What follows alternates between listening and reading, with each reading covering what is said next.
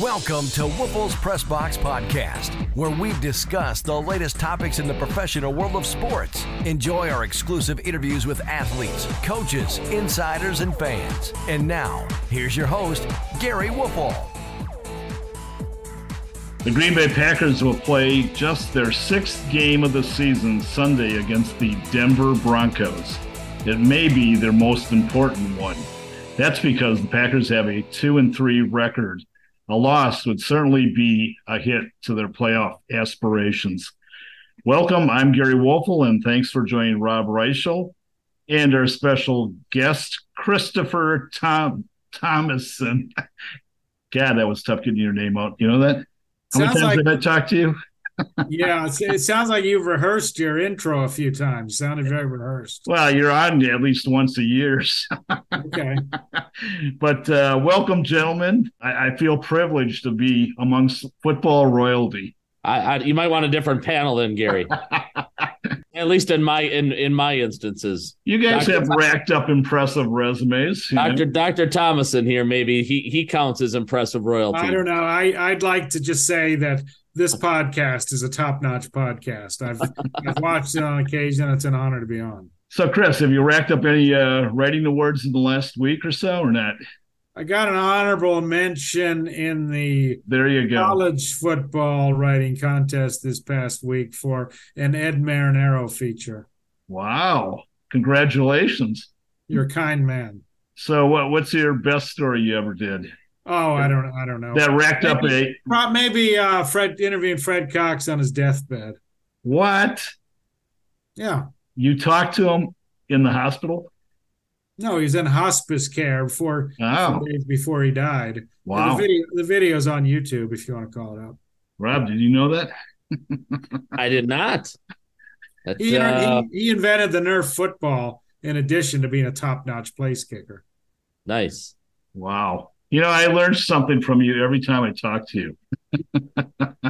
and I'm not so sure it's all good. but anyways. All right, let's let's get down to business now. Enough frivolity. Any thoughts on this big upcoming game?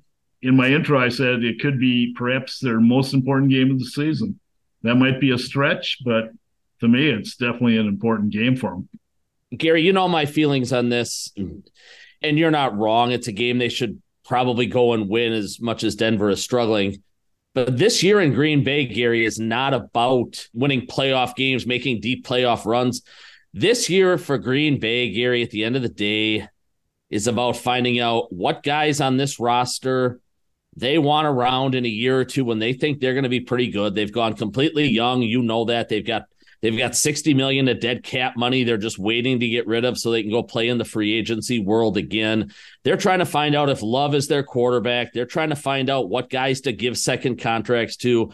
They're trying to find out things like if Christian Watson can be a number one wide receiver, if they want Aaron Jones around for the future, who on this offensive line can play and not play again in Green Bay right now, Gery, it's about the macro. It's not about the micro, and I know that's hard for fans to to stomach and maybe chew on, especially around these parts because they've had 30 straight years of pretty good football.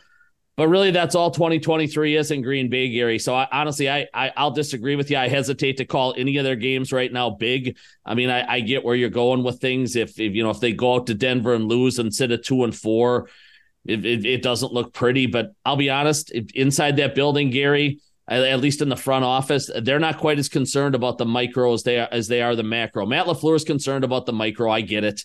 Brian Gutekunst and the rest of that front office is not, and and they're just trying to get answers for the long term more so than the short term. Okay, Chris Tomasson, is this a big game for the Broncos? Well, first of all, I understand where Gery's coming from, but then of course he'll probably call next week's game too the biggest of the season also. But uh, that'll be huge chris. I mean yes. Over in the broncos camp it almost sounded like rob was talking about the broncos minus the quarterback situation. They're yeah. starting to go young of course. Last couple weeks have seen them trade Randy Gregory just to get rid of him and get something for him. Thirty year old outside linebacker, and then what did they get for him? Like a late round pick? It's just a pick swap, and they paid a million of his 10 they had to pay 10 million and they saved a million so okay. really i mean it was they saved a million and got swapped uh seventh for a sixth versus releasing him and they couldn't find any trade partners for frank clark so he was outright released so yeah they're going to start a youth movement and we're going to see how many players they trade by the trade deadline here. And their quarterback situation is different. I mean, Rob talked about Jordan Love. They're waiting to see if he can be the guy moving forward. And Russell Wilson, they're uh, looking at can he still be the guy he once was? So we got the difference in future versus past here. Uh, Russell Wilson actually played pretty well in the first five games. He was fourth in the NFL in passer rating at 106.1, but uh, he was atrocious this past Thursday against Kansas City. I mean, with the Broncos this year, if it's not one thing, it's the other. They have by far the worst defense in the league. Is this defense as bad as the Lions defense was early last season? Remember how they were historically bad? I don't recall the Lions giving up 70 points. If you can, uh, you got a point there. you can bring that up. So, uh, yeah, this defense is horrendous. And then they actually played well Thursday. And then the offense and Russell Wilson can't do anything. So, uh, the Broncos are playing for the future, though, more than the Packers. You, you brought up Russell Wilson's name. Um, is he the long term answer? I mean, he's what is he, about 35, 36? Turns 35 in November. I've been saying prior to Thursday that I think he'll still be the guy for at least one more year. They draft a quarterback and then they he he matures and then he's the starter and they dump Wilson and then you got a new quarterback in 25. But after Wilson's horrendous performance on Thursday, I don't know. I mean, we'll have to see what they do draft wise quarterback. It would be a, a hefty amount of dead money. I mean, Sean Payton is the guy in charge now, and he didn't bring in Russell Wilson. So if he wants to dump Wilson, yeah, imagine it'll happen. Yeah. Well, I, I don't know if you know this, Chris, but Rob is Mister Mister Badger. he has followed Russell Wilson's career closely. Only played one year for Wisconsin. I mean, I think he bleeds Wolfpack red more than Badger red. If to be honest, I don't know. What do you think, Rob, do you agree? I'll, I'll, just say it's tough to be a Badger today as we as, as we sit here and do this podcast, boys. No, I mean Russell's shining moments, obviously in college came came as a Badger, but Chris is right. It was a, it was a one year deal, and and they did lose four games that particular season. Now I think they would have been in the the hunt for a national championship that year if JJ Watt hadn't left school early, because a couple of those games they lost that year where Hail Mary plays right at the end and and Watt probably gets home against the quarterback because the guy had six seven yard or six seven seconds to throw the ball on on those plays. One was Michigan State, one was Ohio State. But uh, Russell's the best quarterback Wisconsin's had in in, in fifty years. It, it it isn't close. It's just too bad it was for that you know twelve game stretch. Uh, you know more than a decade ago, and they haven't had one close to him since. They didn't have one like him for a long time prior to his arrival, and. He's obviously had an outstanding career, but like Chris has touched on here, it's probably nearing the end well, let's just say this about college wise, and I'll reserve judgment until I see it. But when David Thompson, the legendary North Carolina State basketball player, went to a Nuggets finals game and Russell Wilson was there, they did like this, and I'll put my hand up, some kind of secret uh, Wolfpack thing. and so if Russell Wilson has done a secret Badger thing with, say, JJ Watt, then uh, you, you know, you know, I'll uh, I'll resend what, what I said, but uh, let me know if if he does any secret Badger things with any. Yeah, Chris, I think if you go to the YouTube, you see him doing that that W quite yeah. often. he's with a Badger after okay, a, a fair enough. I, fair I, enough. I, think, I think he likes to play both sides of the both sides of the coin. Fair enough. I mean, this Wilson thing, it, it's it's we'll have to see where they draft and all that kind of stuff. I mean, they can make them a post June first thing. I mean, they they could wait until even after the draft to to, to dump him. I mean, you know, it's not going to change his his guaranteed money situation, but uh, I'm sure they're going to be taking a quarterback in the first round, especially if they have a super high pick. Chris, uh, you obviously didn't cover the Broncos last year, but the uh, Denver Gazette acquired you in a trade from St. Paul. Do you get the feeling that Russell Wilson is more comfortable this year than a year ago? Or do you think there's, you know, still some reservations on his part? The reason I asked is I, I saw a game, I can't remember remember when it was, but he made a bad decision. He came off the field and uh, Payton got on him, and I was shocked. I mean, you don't see quote superstar quarterbacks getting you know trashed on the sideline by their head coach very often, but uh, that that stood out to me.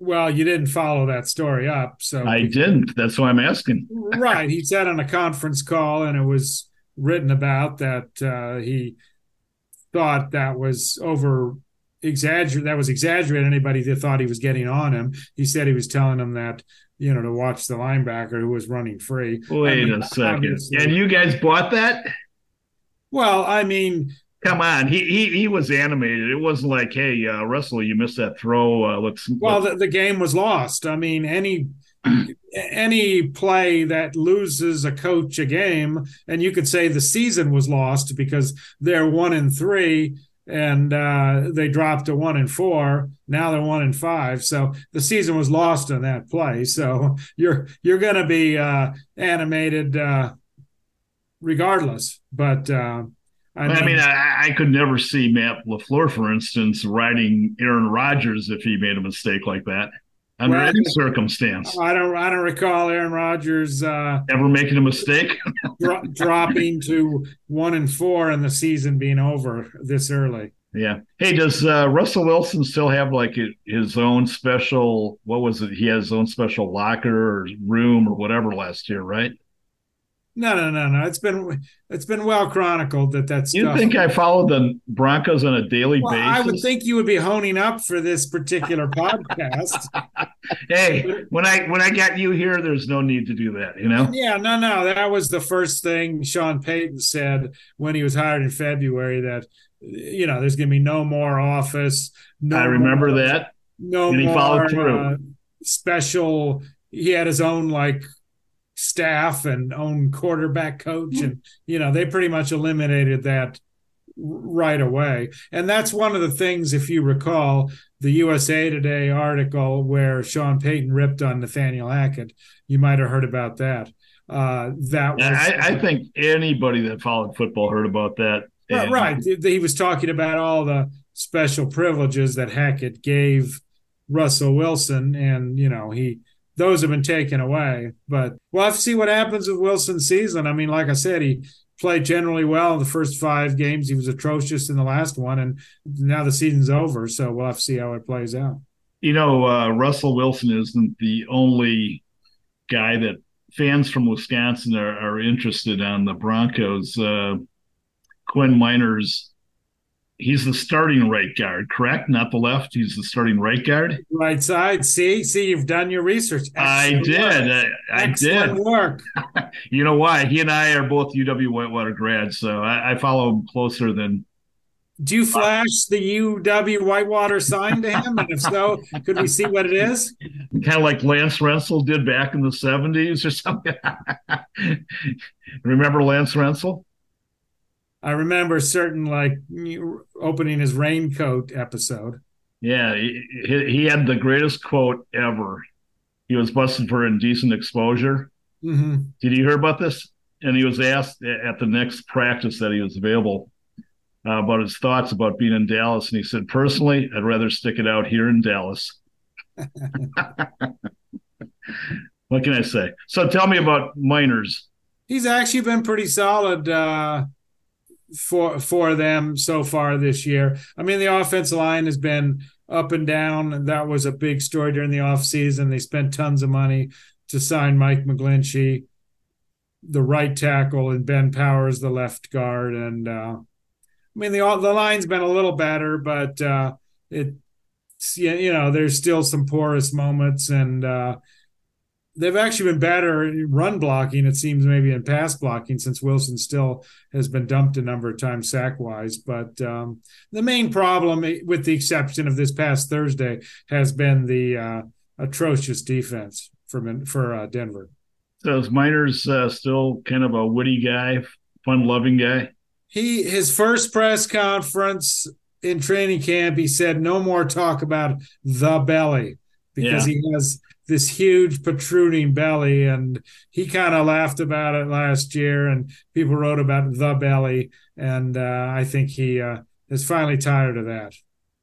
Yeah but he, he kind of promoted that right? I mean that was like I, I, thought something that he really enjoyed talking about and liked to joke around. You, you think somebody up above said hey knock it off i don't know. I mean he it probably got old and he was ready to move on Okay, so the Broncos have already done some house cleaning, and the trading deadline is coming up the 30th. Is that right? 31st. 31st. Do you envision the, the Broncos making some more deals? Yes. Anybody in particular? Yeah, well, let me ask you this. Anybody that the Packers might be interested in? Well, if somebody sits out the game with a strange, mysterious ailment, then uh, maybe that's the case. Since Frank Clark has now been rumored to be returning to Kansas City, and then all of a sudden he was out for last Thursday's game with an illness, and then it was surfaced that he renegotiated his guarantee to his contract on Wednesday, the day before the game. So they knew that they were going to release him. So mm-hmm. they said illness and probably if he was going to Kansas City, the chief said, "Well, okay, maybe, maybe, but don't let him play against us." So if there's any mysterious late scratches before the Green Bay game, maybe they're heading for the Packers. And the guys on the trading deadline potentially, I mean, Justin Simmons, who's been a loyal soldier since 2016, He'd be a guy I'd be interested in. I mean, it might be a case of they want to do him right. It's a big re- rebuilding job. He might want to go somewhere and win. Uh, and then you got the receivers, Courtland Sutton, Jerry Jeudy, and then you got Samaje Perine, who came to uh, Denver thinking he was going to be the second string back because he thought he'd get more carries than he got in Cincinnati behind Joe Mixon. Well, so much for that. Jaleel McLaughlin has emerged as a top notch rookie and he's become the third string back. So maybe they'll move him somewhere or other. Rob, any of those guys uh, do you think would appeal to the Packers? No, they're not in a in a year, Gery, where they're acquiring. You know, they, they've got about seven million under the cap. I think they're going to take care of their a couple of their own guys here before the year ends.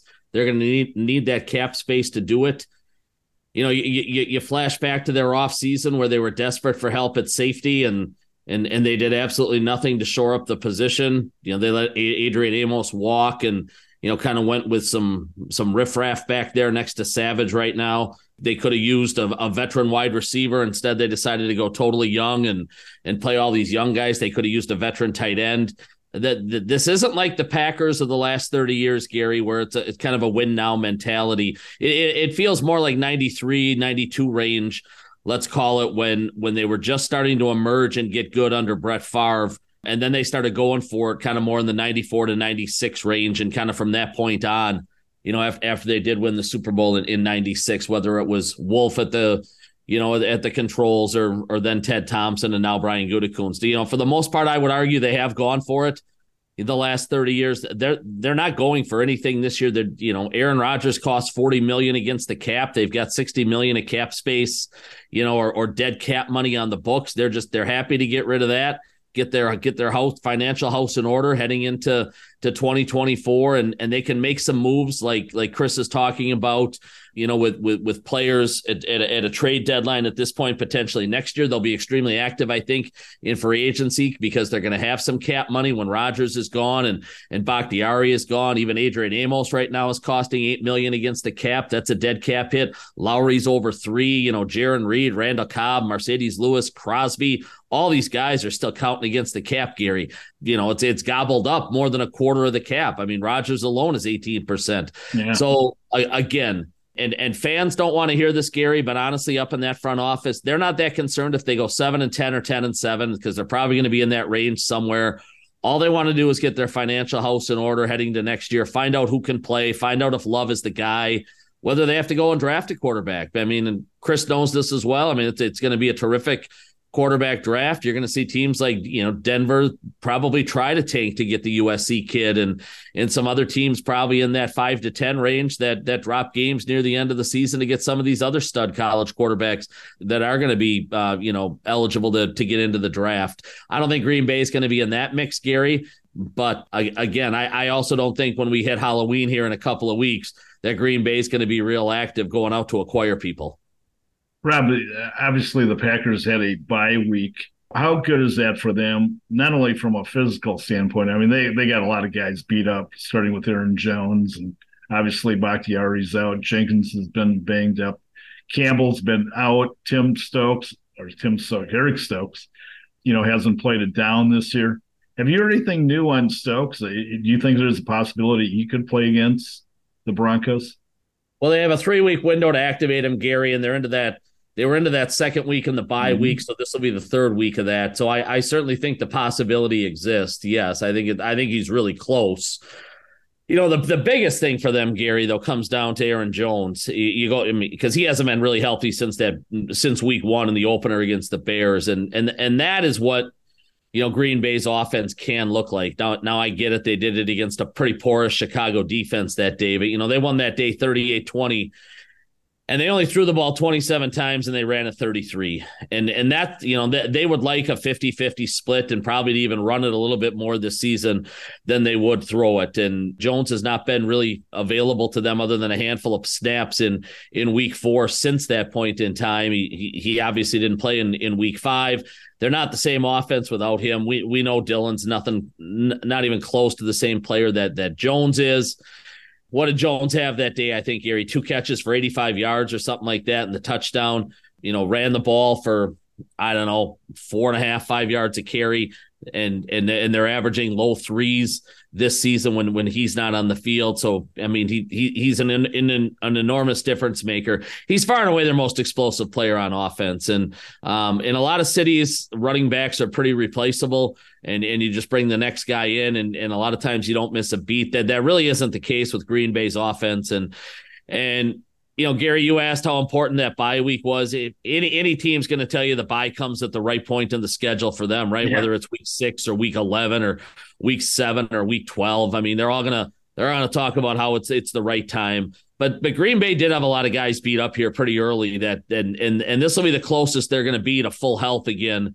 since they've been in week one. Now it could come back and bite him in the tail come week 10 or week 12 when when they're beat up again across the board. But at least at this point in time gery they should get most of those guys back that you mentioned. Uh, jones being the biggest one i think by far. You know you're, you're going to see a green bay team that looks a lot like the group that went to chicago in week one uh, when they go back to denver here on sunday.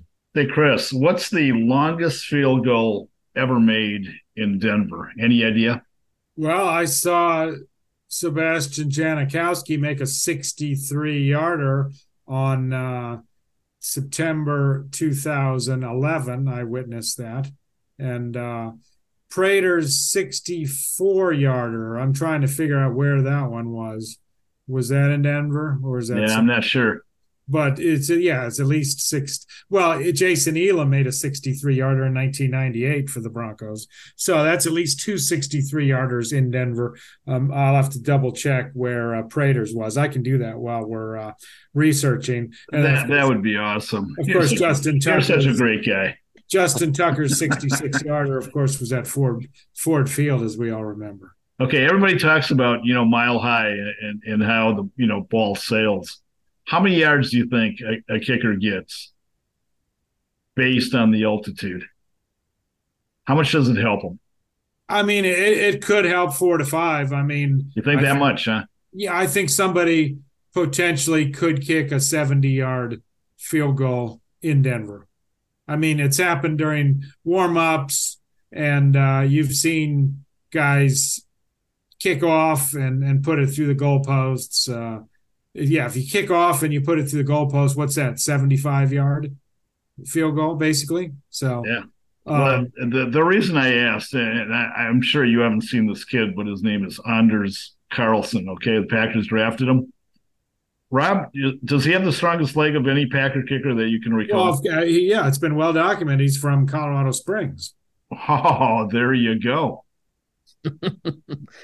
oh, yeah. I mean, I mean, Gery, there's no question he has the strongest leg in in probably Packer history. Obviously, the biggest question with him came down to accuracy and yeah. And you know, the the positives obviously for him and the Packers up till now is he hasn't missed an extra point or a field goal after after really struggling through the course of the summer. He was about as you know, he was about 70% through the course of the summer, you know, between what he did on a on a day-to-day basis on the practice field and and then through his preseason games. But um and oh I mean he's been lights out and at, at this point in time, five, you know, third of the way into the season, he hasn't missed a field goal or an extra point. I think he's he's 17 and 17 between the two of them. So I guess I know where you're probably going with that. Can exactly. He, you know, can can he can he hit a 70 yarder, a 65 yarder come come Sunday? I mean, certainly if he's given the opportunity, but but again, remember back to week two, right? He, he had a chance for about a 58 yarder in Atlanta, and Matt LaFleur chose not to even kick, and yeah. um,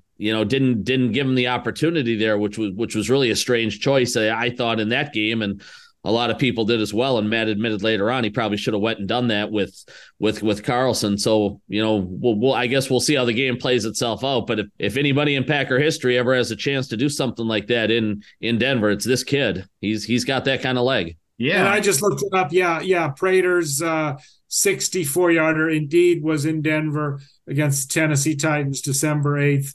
2013, end of the first half. So, uh, you know, the, the longest wasn't in Denver, but the previous longest 64 in Denver, and then two of the 63s. There's been several 63s now. At least two have been Denver. So 64 is the longest. Well, before J- Justin Tucker. Yeah. The longest in Denver, Gery. They, yeah, longest in Denver. Right. That's what I'm saying. Is that correct? Longest in Denver, right? It was the NFL okay. record until Tucker. Yeah. No, I, I would love to see Yarder a couple years ago. I, I, would love to see Carlson at least have the opportunity because I, I think he'd, he'd have a chance. That guy's got. Well, the, well, Lutz of the Broncos has an exceedingly strong leg. He's kicked 60 yarders in his career, and he had that double doink 62 yarder, which he barely missed against the Vikings in London last year, which I'm sure you remember. And he's the Broncos kicker, so he's certainly capable of uh, breaking the NFL record as well in Denver. You know what? I thought Mason Crosby was going to end up there at one point. Uh, they were looking for a kicker they can grow with. They didn't want just a, a one and done, you know, type guy because you bring in Mason Crosby and then you're looking for another guy next year. So they uh, went through a couple different guys. Uh, Brett Maher looked like maybe he was going to be the guy, but then when Will Lutz lost the job in New Orleans, Payton coached him. They jumped on on him. Rob, are you surprised he hasn't been picked up? No, Gery, man, because if you look around the league, the overwhelming majority of guys are are having really strong years. Now, yeah. again, we're only on October fifteenth, and the weather hasn't turned in in a lot of these cities, and and we are still early in terms of injuries not being a a big factor. But I mean, with Green Bay having a bye, I mean, I, I, watched a lot of games today, and boy, the the level of accuracy and the ah. distance that these guys can can kick with these days is just. I mean, it, it, it borders on remarkable. I mean, it, it really is. I mean, if, if if you're not at ninety percent or high eighties anymore, a lot of teams are looking to replace you. I mean, you know, the days of a guy making eighty percent. If, if if a guy comes in and makes eighty percent, he's he's probably not going to stick around real long. The again the the leg strength the accuracy and the distances these guys can kick at these days is is absolutely fascinating. The growth of that position has been incredible. So no uh, like like chris mentioned i mean crosby what he came in in 07 so that's 16 seasons ago. He was 22 23 at the time. He's 38 39 i guess then at this point in time. I didn't look up his age but he's got you know he's late 30s he's going to be a stopgap wherever he goes. His leg strength had, had, certainly declined last year. He didn't have what he once did on kickoffs. His accuracy was still pretty good on field goals. I think he was 25 and 29 last year but you know his his leg strength isn't what it was. And if, if they were bringing Mason Crosby to Denver this week, Gery, it'd, it'd, probably be a max of let's say low fifties. And with a guy like Carlson, the max is probably going to be in the mid sixties. You know, you're talking a ten year a ten yard gap. Like Chris touched on with Denver. I, am sure right now most teams do not have a, a real interest of going with a with an older kicker that you know doesn't have the leg strength leg strength that he did a decade ago. Yeah, the days yeah, Robbie, Jer- Robbie, Gould is another guy who uh, yeah. hasn't been able to find work too, even though he's super accurate. But uh, like you said, all excellent points by Rob. I mean, there's so many guys. Wow, that, listen to this that, guy. There's so many guys who can boom. I mean, if you can't routinely kick a 55 yarder, then you know you probably shouldn't be on an NFL team at this particular juncture.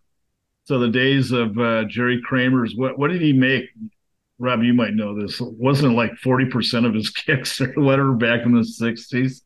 Yeah, um, I think it might have been about fifty, but right. I mean that that that's what it was, you know, fifty years ago. I mean, how hey, I go back to Dave Pureifory kicking uh, for the Packers. he was he was one of my all time favorite kickers. I'm impressed. Dave Pureifory. You know what position he actually played? He was a defensive lineman. Defensive tackle, yeah. Yeah, yeah. and darn fine one and a quality citizen. but anyways, you know what? You're talking about how nobody's missing this year, Rob. You're you're absolutely right. Uh, before the game started today, I was, I was just looking at Carlson and how he stacked up, you know, against the other kickers in the league there were 10 guys today uh, or going into today's game that had not missed a field goal. I mean, it's just, it, it's amazing. Well, Jake Moody is uh, no longer on that list. Although I thought when he lined up, I said eh, he might miss this because I saw him kick for the 49ers in preseason. I believe he missed two kicks against uh, Denver. He did not have a good preseason. He started out great, but uh, you're right. He, he, he came under a lot of criticism, but so did Carlson. Yeah, Carlson yeah, he definitely too. choked on that 41 yarder today. Yeah, yeah. You know what? And he was a what a third round pick. Yeah, yeah. There's always a lot of pressure when you uh, draft a kicker, and we of course remember Carlson's brother, Daniel Carlson, sure. fifth round pick, 2018 by the Vikings misses three field goals week two in the infamous tie game against Green Bay, and they waived him, and the Raiders picked him up, and now he's one of the best in the league. Yeah, even the uh, kid that the Patriots drafted, uh, the kid from Maryland, Chad, uh, what's his last name? Can't think of it. Ryland. Ryland. He's had a tough time. I, I mean, he hasn't, uh, you know, been automatic by any stretch. And the guy that's turned out to be the best of the rookie kickers so far is Carlson. Of course, we're only going to be six games into the season. It's, it's a long ways to go. But I, will tell you what, if that kid make Moody makes that field goal today, I really thought the 49ers. Now I'm not, I know the odds are totally against them, but I looked at their schedule. They probably had like maybe two or three tough games the rest of the way. And I'm thinking like if they beat the Browns today, they got a chance. Well, they just lost Deebo Samuel and Christian McCaffrey due to injury, so it's going right. to be tough. It's going to be tough sledding for them. Next but how long are they out? Uh, that hasn't been announced. Yeah, that's what I'm saying. They could be back. They go to Minnesota on Monday, and uh, I mean Minnesota at home. They're gonna they're gonna win a home game at some point. Nah, I'm not so sure about that. uh, anyways, okay. Uh, speak, speaking of the Vikings, I, I wanted to ask uh, both you guys. Uh, the NFC North hasn't exactly been a juggernaut. I mean, outside the Lions, you know, the Packers been okay. Vikings have been terribly disappointing. Uh, the Bears have been just awful. Chris, are you surprised by the Vikings that they got one win at this point? Oh, they have two. They beat two. What today? Yeah, you're right. Today's wins two. Yeah, because they've uh, lost. They're zero oh and three at home, and you know Tampa Bay. They gave that game away. Chargers. They should have won that game. I mean, I pegged them to be kind of like a nine and eight type team, and they still could get there. They they, they still have talent. I mean, now they've got without Justin Jefferson the next uh, three weeks, and you know four weeks total at least. So. um yeah, I mean they've got offensive firepower the defense is. You know, you know what though, without without Jefferson and having traded Cook, I don't know how much firepower power they really have anymore. Hockenson's yeah, yeah, a great tight end. Yeah, and uh, of course Adam Thielen's gone as well. Yeah, uh, they didn't exactly uh, have firepower against the Chicago Bears, but no, uh, you know I think they still have some good players though on offense, and uh, I mean, the offense is better than the defense. I mean, uh, the defense is better than last year, but last year they were number 31 in the uh, league in total defense, uh, ahead of only your beloved Lions, who you spoke of earlier. exactly.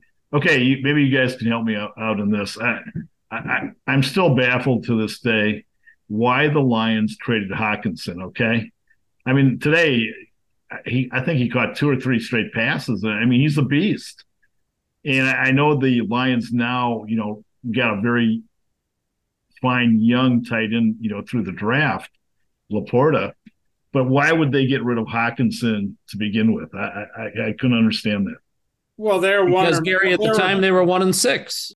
They're one and six at that point. Yeah. And they couldn't have foreseen that crazy late season run that they made, which almost got them into the playoffs. And they didn't think they could uh, re-sign him. I mean, they'd already picked up his uh, option year, uh, so they had him under contract at nine million or so for the next year. But they didn't think that they could re-sign him, and they had a chance to get assets for him, and they did. I mean, obviously, if they'd seen the future and seen their strong finish, uh, well, know, even at that, Chris, why would you give up a, a, real promising tight end? I mean, that dude is good. I mean, it's like one of the few really good pieces you have. Yeah, yeah, he's good. I think he he flourished even more though in Minnesota. I mean, yeah, he had made one Pro Bowl. He had had some injuries, but he wasn't putting up, you, you know, close to a thousand yard type seasons or anything like that until he got to to Minnesota. I mean, he's gone to the next level. So if they could see the future and see that they would have finished the year strong and Hockenson might have re-signed and that he was going to be as good as he was, they wouldn't have done it. But hey, I'd say the Lions are doing pretty well now, regardless. Yeah, I mean, LaPorta is going to be a good tight end as well. But you know, I don't know. Any thoughts on that, Rob? well, I, I, Chris covered it. I mean, the bottom line is is they were one and six, and and Chris, you know this from covering Minnesota last year. Once Hockenson arrived there, whether he gave you any indication or not, if he was going to ever resign with Detroit, or if that's why they got him out of town. I mean, he he signed the four year, sixty eight million dollar deal with Minnesota this offseason. I mean, the kid yeah. the kid's making a million dollars a game. I, I I doubt he and Detroit were going to get to that point. And and Chris, again, you probably know this better than me from from being around him but I, I, if if Detroit was in the middle of of of again, maybe not a full fledged rebuild, but at the time they traded him at one and six, they certainly didn't didn't anticipate closing the season the way they did to getting what they finished last year nine and eight. So they would have won eight of the last ten, and now they're five and one out of the shoot here. So they're thirteen and three in their last sixteen games. I can't imagine anybody in Detroit anticipated that was coming, and and that's why that's why they traded them um, traded them away, Gery, and got assets for for future yeah. for future seasons. And you know it you know, it, it's amazing. Uh, but, but again, Rob, you know, went ahead and, and won as many games as they did last year after they moved Hockenson. And again, they they used you know draft capital then this year to find the next, uh, in their mind, I guess the next Hockenson, and they did so. I think with LaPorta, that kid's going to be a really good football player for him for a for a long, long time. And you add it all up, and and you can see why Detroit would have done it. Yeah, no, I, all, all your points are valid. I, I guess if if I'm a GM though if Hockenson would have been, you know, 28, 30 or whatever, I would have said, fine, you know, move on. But the guy's what, 23, 24, whatever it is. And uh, to, to me, he, he should have been a building block. But man, what a, what a great pickup for the Vikings. Any thoughts, Chris? That's, is that a question?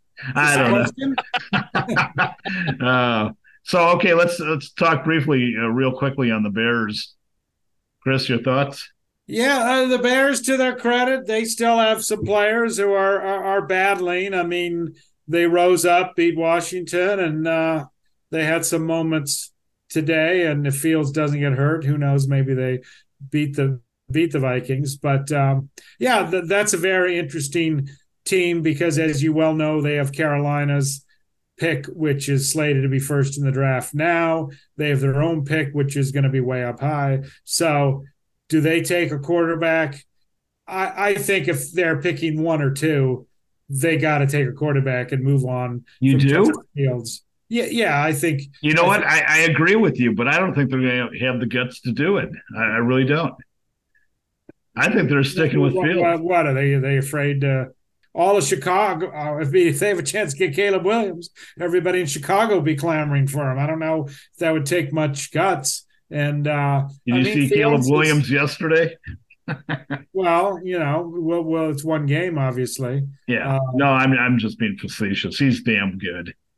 Yeah, yeah, yeah. No, I think they if they're in position to take a f- potential franchise quarterback, they they have to. I mean, and I think you could get something for Justin Fields. I mean, he's still you know, he's still on his rookie contract for his fourth year, but a team would have to, I guess, well, a team that was going to trade for him would have to make a commitment to pick up his fifth year option, and that might make it a little bit more dicey to trade him. Looks like a uh, future Seattle Seahawk to me. You're not sold on Geno Smith, huh? No, I, I like Geno Smith, but I don't think he's the guy that's going to take you to the promised land. I was now. There's a guy I was surprised you got crazy money after doing it for uh, one season. Yeah, after mm-hmm. pulling a um, Case Keenum. Yeah, yeah. You know, having one season after being no good and then getting crazy money. Mr. Reischel, your thoughts on the Bears? Well, they could look a lot like Houston, right? When when the when when the draft board sets up and how Houston had the first and second pick, that wouldn't that wouldn't be a shock. And and I'm with Chris a thousand percent. It takes no guts whatsoever at this point to move on from Justin Fields. What what, have the Bears lost? 15 of the last 16 games after today. I think Fields has some upside. I think Fields might have a 10 year career, but I don't I don't think Fields is a Pro Bowl player at any point in his career. I, I don't think he's a generational talent like Caleb Williams is going to be. So if, if that pick from Carolina winds up being number one, for example, or Chicago's own pick winds up being number one, or they can somehow package two picks in the top five and move up to number one, I, I have absolutely no doubt that, that Caleb Williams is going to be in the division a year from now, Gery. Well, I'll tell you, then the rebuild continues, right? I mean, it's, I mean, how would you uh, like it? Might, it might not take long, Gery, if they land that kid. He could be Patrick Mahomes 2.0. He, he's he he's a be. he's a generational talent. There's no question. Yeah, yeah. And I, I don't care what he did yesterday against Notre Dame. yeah, man, that that kid is talented. Okay, a couple quick things before we wrap it up. What has been the biggest surprise of the NFL season to date? Oof. I say I'm going to piggyback on what Rob said, and I'm going to say the Houston Texans. I mean, everybody just thought that they uh, were playing to get the first pick in the draft, and uh, they they win again against New Orleans. I mean, they're a legit playoff contender, especially in the uh, not exactly super stellar AFC South. Although you do have Jacksonville, which is starting to uh, get going. So Stroud, Houston Texans. That's what I'm saying. Rob. Yeah, that that that's a great question. I'm I'm going to start by going with Chris's team there, Denver. I really thought Denver had a chance to be 10 and 7, 11 and 6 with the coaching change and some of the personnel and talent they have and and and maybe you felt differently, Chris. Maybe a lot of people over overvalued that roster and, and some of the players that that were still around. But I thought the coaching change from Hackett to Payton was going to be the the difference, and and I thought Denver would be back in the playoffs, and now they're going to be in the hunt, you know, for, for the first pick. I think.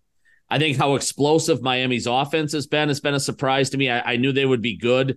I didn't know they would be historically good. I, I think after today, you know, they're, they're at 37 and a half points a game or somewhere in that range.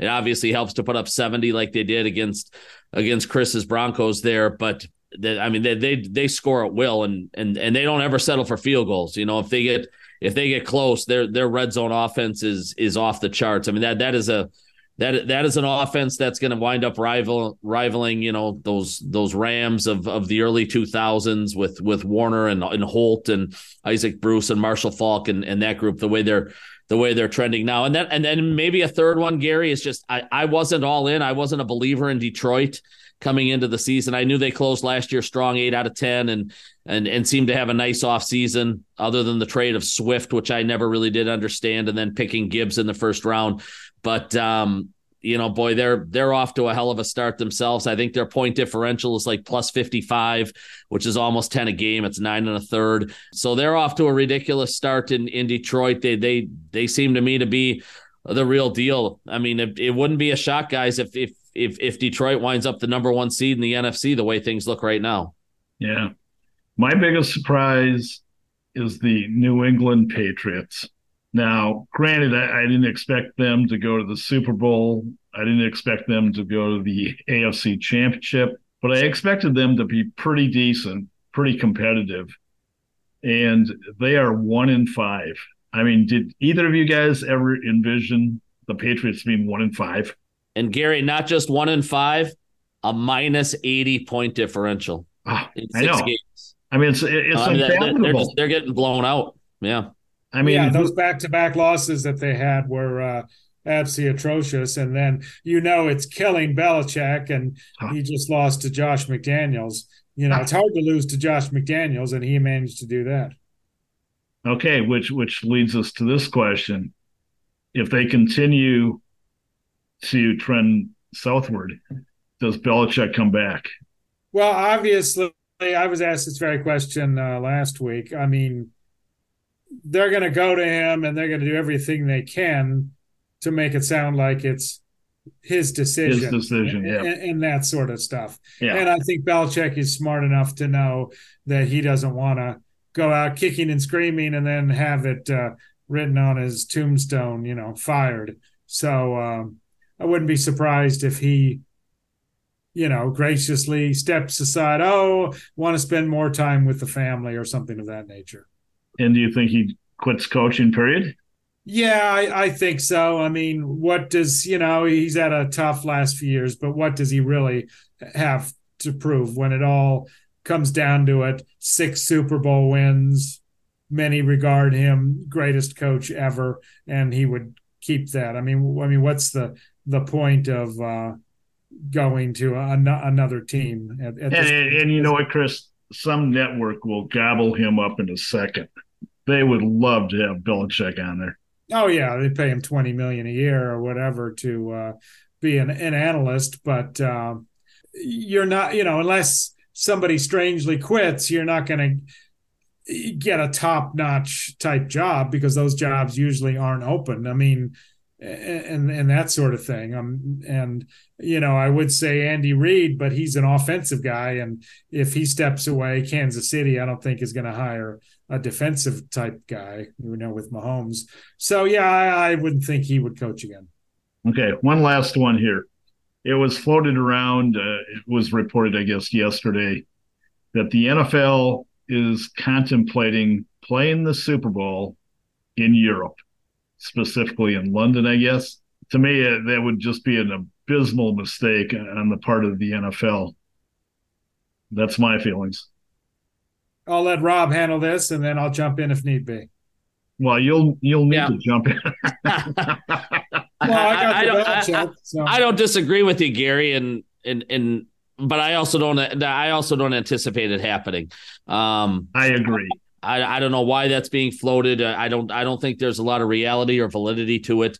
I, I don't anticipate it be ever ever being the case. I, I I get it right now. It's got some people a little freaked out and worried and spooked and all those kind of things. I just I don't I don't think that'll be the case, Gery, when it when it, when it's all said and done. I, I don't think that game's going anywhere. They've you know they've they've made some nice strides across you know across the pond and things like that. And and in some of these some of these games have been a lot of fun and and and they continue to increase in popularity and you know overall you know we see more and more games year to year. But but again I, I don't think the biggest game in the history of the sport or in the sport is is is going to go over to London.